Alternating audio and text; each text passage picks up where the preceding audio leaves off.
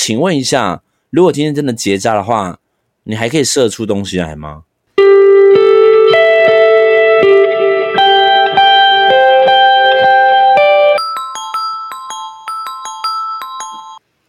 深夜说会话，说出心里话，让我们从画面里找到我们想说的话。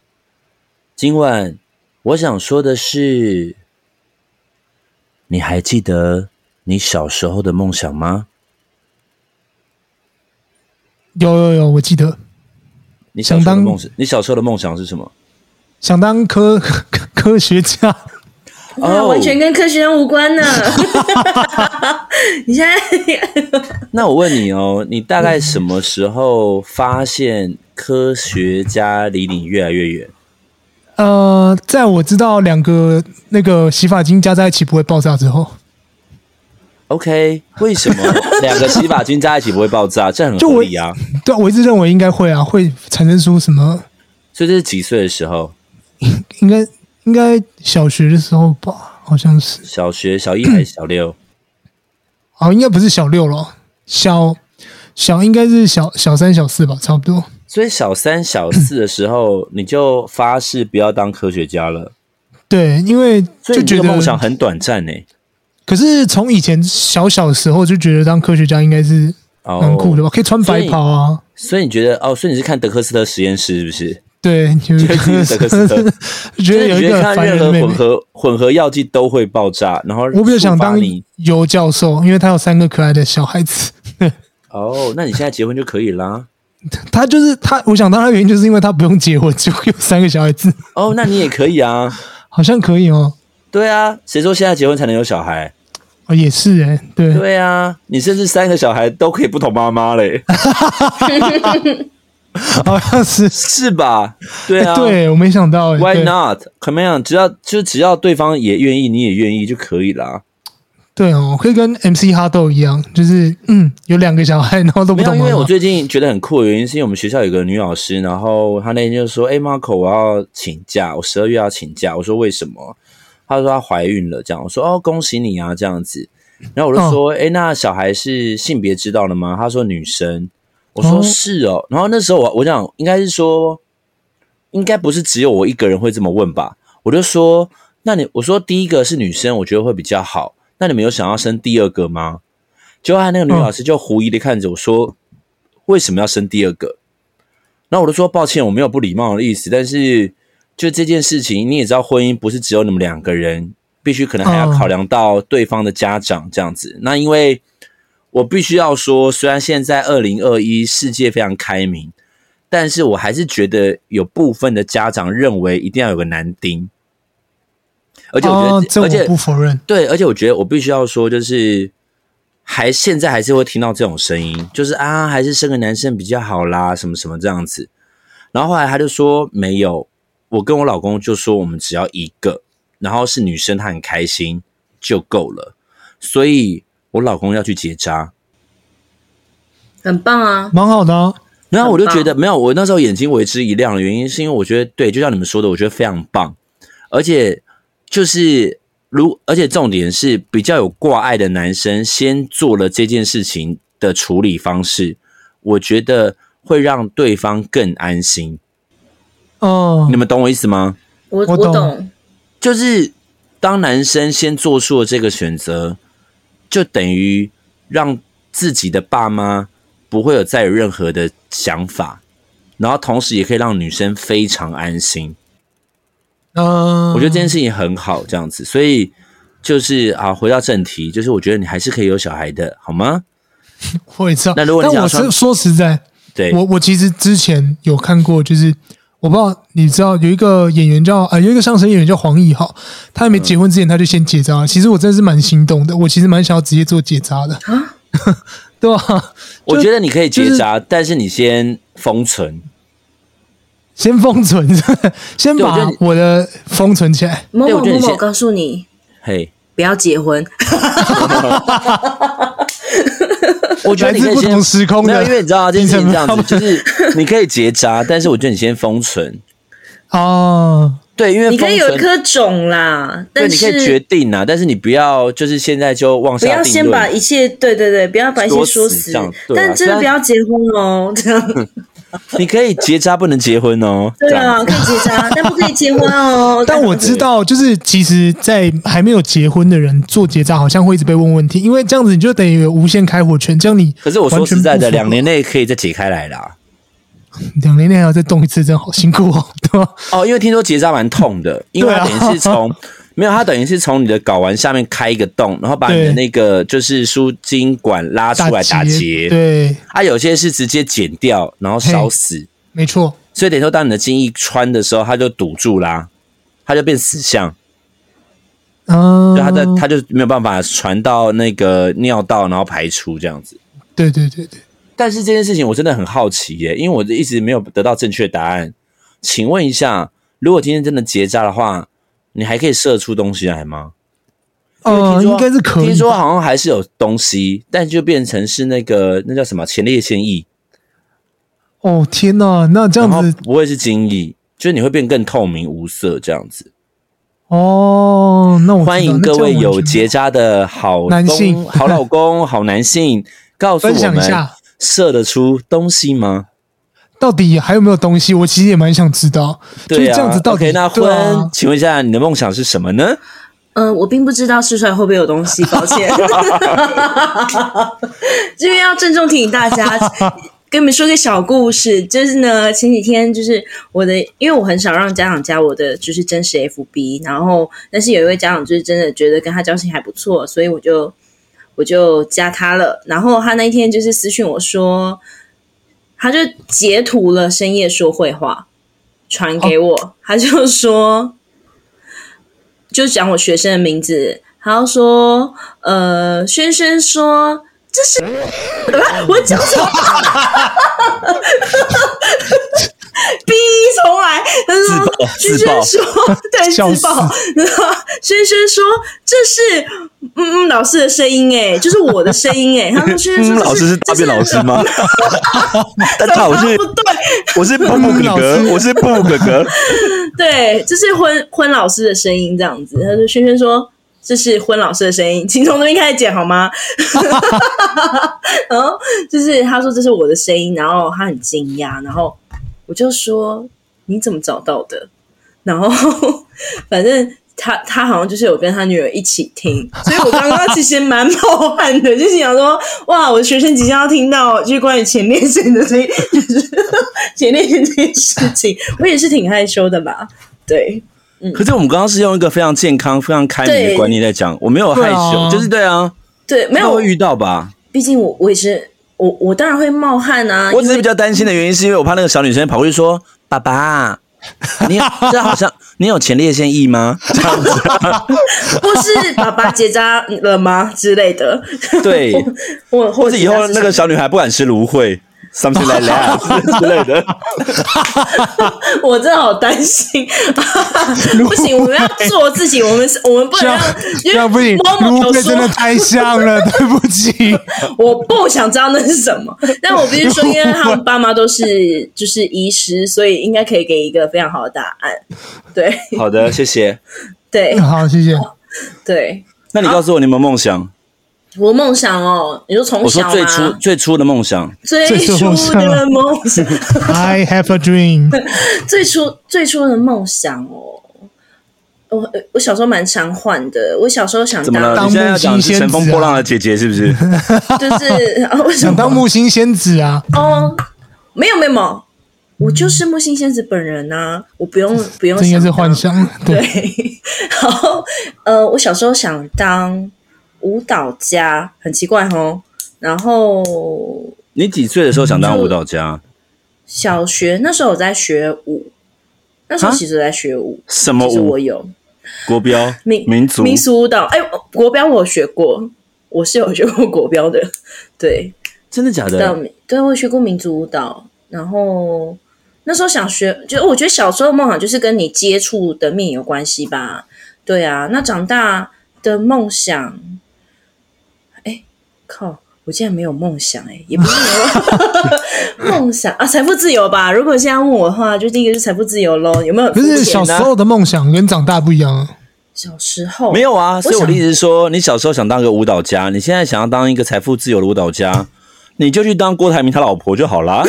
对啊，完全可以耶、欸。他不就是他不就是个财富自由的舞蹈家吗？对啊，你知道永龄那个面罩一个要卖一千多块，这完全是财富自由。因为你知道吗？我跟你们说，其实我刚刚就是想想说，哎，我小时候也想过当歌手，可是你知道，就是因为我后来真的就是在职，就是呃某个工作阶段，真的是就是有在唱歌。可是我有跟我的好朋友讨论过，因为他也是就是呃歌手，我们其实不敢说自己是歌手，因为对对，我们对歌手的定义其实那个标准很高哦，所以其实。其实我到现在也还很不好意思跟人家讲说哦，就是你你我在乐团是歌手这样，会会觉得很拍谢，觉得自己就是还没到那个境界。就即便可能别人会跟你说，哎，你的就是你的歌唱的很不错，对。所以我刚刚也是抱着一个很扭捏的心，态想说啊，要讲歌手吗？我是有当到啦，但是我不好意思说我自己是歌手，大概就是这样。就是我扭捏的人生。比较小时候的时候是舞蹈家，后来变歌手，然后现在的梦想是财富自由这样子。现在对对，越来越肤浅喽，有没有？不会不会不会，很好啊，我觉得非常的务实啊，就是结合梦想跟务实。我跟你说，你就当真心人就好啦。没有，如果哪一次财富自由，真的我一定会救赎你们。有没有很务实了？好，很好，嗯，很棒。我们以后就只有自己的专属录音间。对，我们有一个就是百万录音室。对，我们现在开始幻想了，就跟木星仙子差不多。对，那已经是很严重的幻想。对，好的，那我想要跟大家为什么一开始先提问，就是说为什么呃，我要问婚跟 Momo，就是为什么梦想这件事情呢？因为我刚好最近看了一本绘本，然后我觉得看完之后，你的心里很平静，然后。我觉得它的画面的救赎感很强，所以这就是为什么我会非常鼓励大家去看的原因呢？是因为就是你从来没有想过坚持有这么不容易，因为我们是甚至可能有点忘记坚持这件事情了。这样，那这本书的话，其实它叫做“即使不被看好，我还是做到了”，就是你们其实。一开始听到这个书名，你会觉得非常有正面的能量，这样。那这也是因为我后来因为知道这个书名，而我就是选择去阅读它。那阅读完之后呢，我觉得它的确给我在这个人生阶段当中，有一点点那么的去回想自己小时候的样子。那小时候的样子跟我现在的样子。有没有办法去重叠，或是它完全背道而驰呢？那这个部分的话，其实是我觉得这本绘本告诉我的。那我想先介绍一下这个作者哦。作者的话，他叫做温尼红。那他在一九七五年的时候出生于比利时的卢汶。然后他比较特别的地方是，他虽然出生在比利时，但他同时拥有印尼跟中国的血统，也就是说。他出生在一个多元的家庭，然后呢，他同时也是儿童与青少年精神病学家的一个资历。那他目前的工作呢，其实也是在着重于文化包容跟多元的跨文化沟通教学。那现在他呢，跟先生还有三个女儿住在安特卫普。那温妮的兴趣广泛，然后儿童读物呢，也是他自己的工作室。创作的，因为他想要透过童书跟不同来自世界不同各地的小朋友去做沟通。那我最喜欢的画面呢，是来自于这个绘者叫夏绿蒂，夏绿蒂森维伦斯。他呢，他其实小了那个温丽红非常多岁，他才他是一九九二年出生。然后呢，他喜欢画画、编写故事。然后呢，再来呢，他其实他的风格比较充满诗意。而且呢，纤细敏锐，而且极具神秘感。所以你看到他这个画风，去呼应到这本绘本想要传达的一个视觉，我觉得真的非常的好。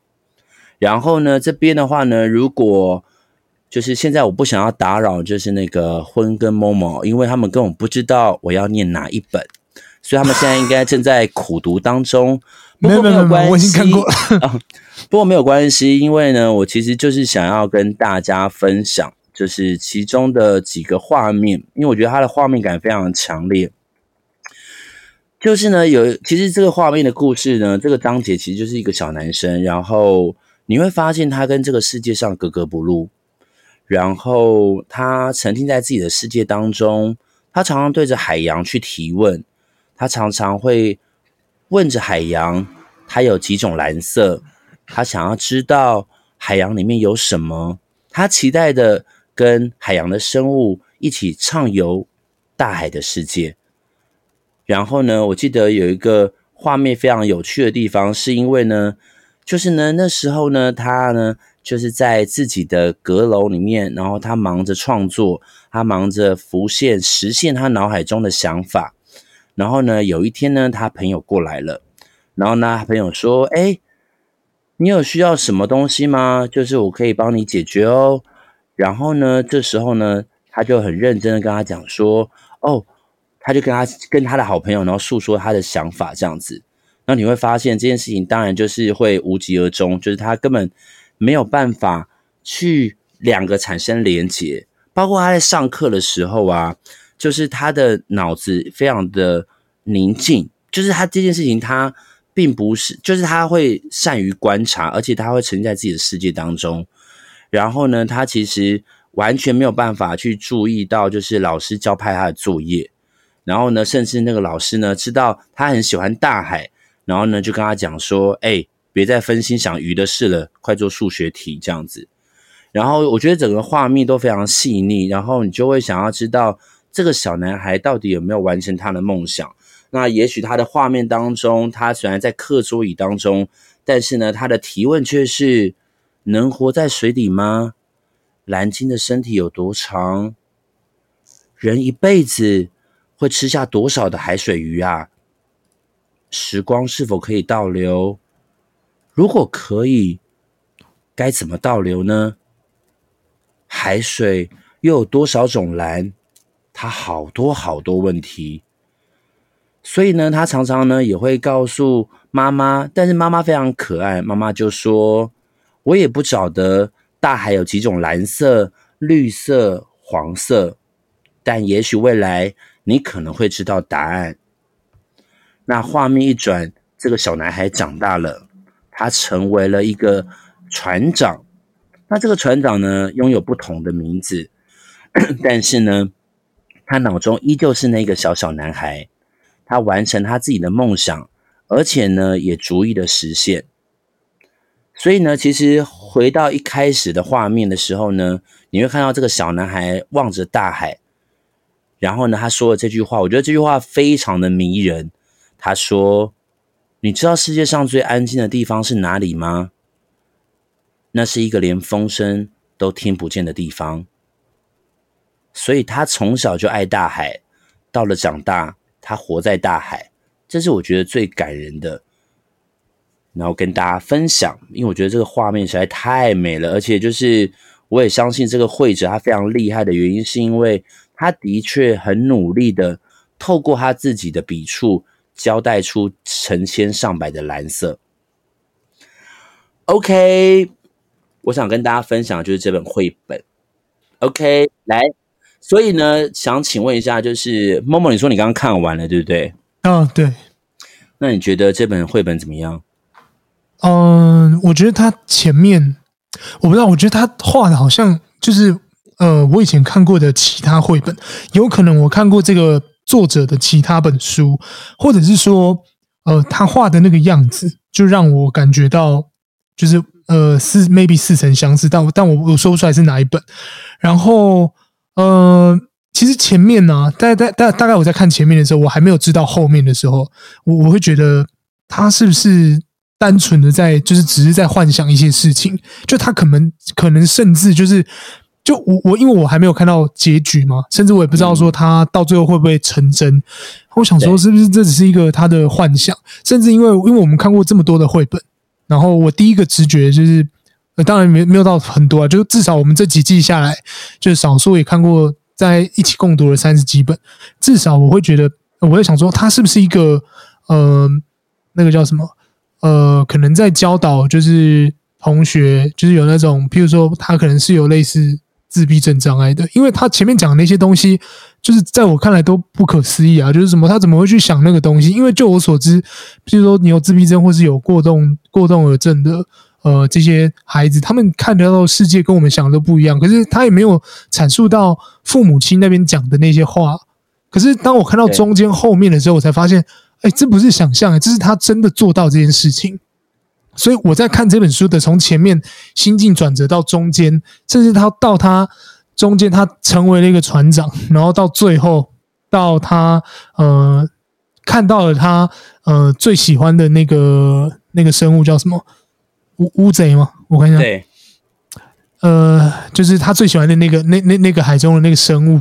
那我就觉得，其实他真的这个很励志诶，这完全就是一个呃，如果你真的只要这样想，你只要照着这样做，你只要呃，这个我必须讲一句，我今天看电影看到，然后我觉得非常好，就你心中，就是你心中如果有把，那就绝对不是无的放矢。因为他本来的这句话叫做“心中如果没有靶，就是无的放矢”。那他心中有一个很确定的目标啊，他就是要成为海洋学家，maybe 是船长啊什么之类的。所以他确定了在这里，所以他精准的射出了这一天这个箭，所以他最后成功的。我觉得这本绘本比较，我觉得看完心里会暖暖的原因，是因为不是说，我觉得应该是说我透过这一本绘本，我参与了这个男孩的梦想。那所以你看前面他那时候有一个画面是他在海滩上面，然后他画了一个潜水艇，然后我觉得那个画面感很可爱，原因是因为就是那个绘者他用了很多的海洋小小物件，然后旁边呢就有一第一个他想要制作一艘好多窗户的潜水艇，他想要观察大海里所有的鱼，他想要跟吸血鬼乌贼一起游泳，他想要吃海香蕉，他想要在海底倒立行走，他想要聆听人鱼唱歌。等等等等，然后呢，你就是你脑子，因为绘本其实它的篇幅非常短，你的脑中还有这些清单记忆的时候，不知不觉这个男孩长大了，然后呢，他用他自己的方式完成他的梦想。也许他没有办法真的跟大海中的生物一起遨游，但是他用了自己的方法去成就他当初的愿望。我觉得这件事情是非常感动的，而且重点是，就是你会看到，就是他自己一个人在偌大的潜水艇，可是他并不孤单。就是因为他可以看到这个画面，然后尽管海底没有白天也没有黑夜，然后这个东西你可以，甚至你可以，因为我觉得有一个画很迷人，是因为他说他望向潜水艇的窗，然后他看见一幅最美的画。嗯，我可以日日夜夜看着它，所有的事物都不停的流转变换，没有什么是静止而相同的。就是你会觉得哇哦，就是你会觉得，就我看完一直觉得哇哦。就是不管今天绘本给我的画面感，或者他讲的这些文字，都让我觉得好棒好棒这样子。对，就是非常富有诗意，而且也让我看见证到了他的成就这样子，我觉得还蛮好的这样。对，OK，那婚呢？你觉得这个它里面的故事还喜欢吗？嗯。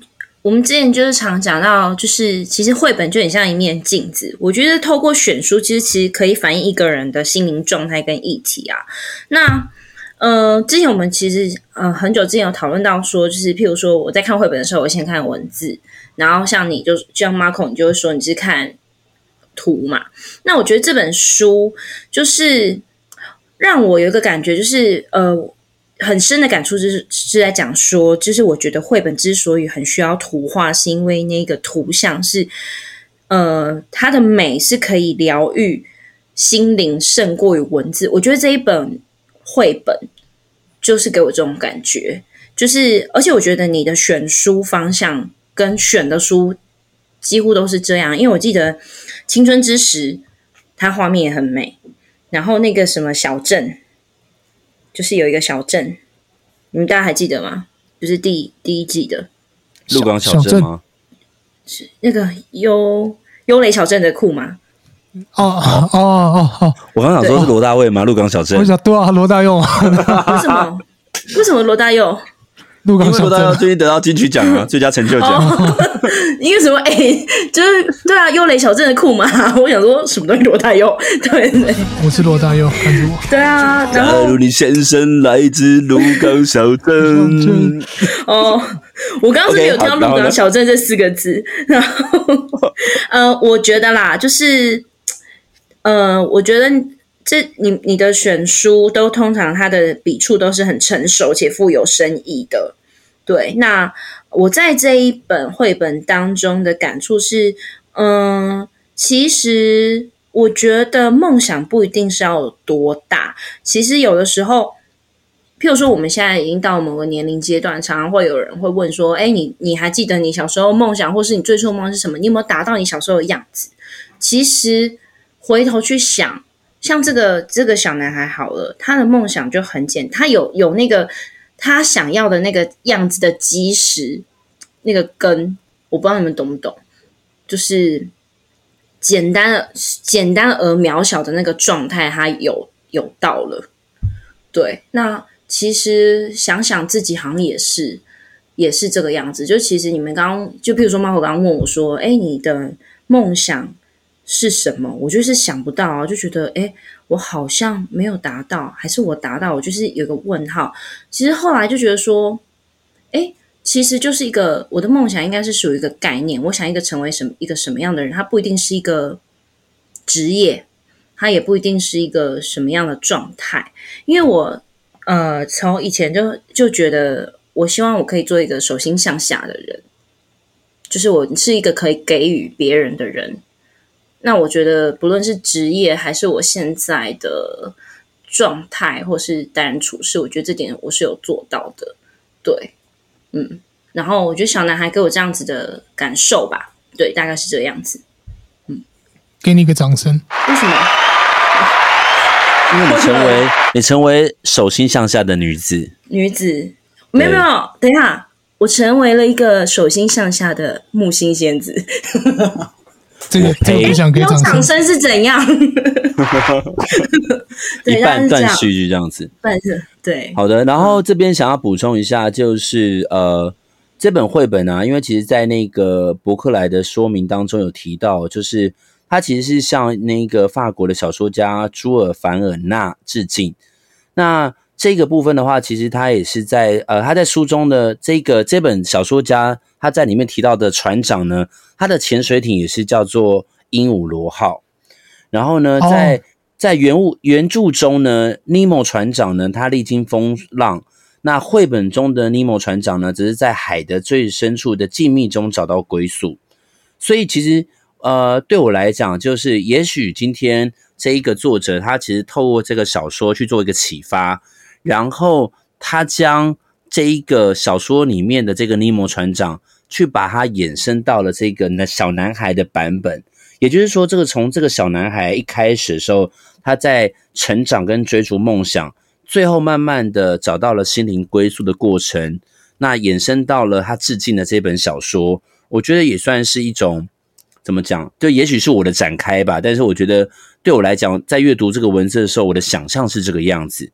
那其实，在拉丁文当中呢，Nemo 呢，其实就代表没有人，无名小卒。所以，其实，在绘本当中，你会发现 Nemo 一直都是默默无闻的一个人这样子。但是呢，其实到后面他成为了一个船长，你会发现，当声音是安静的时候，你反而可以观察到更绚烂的色彩。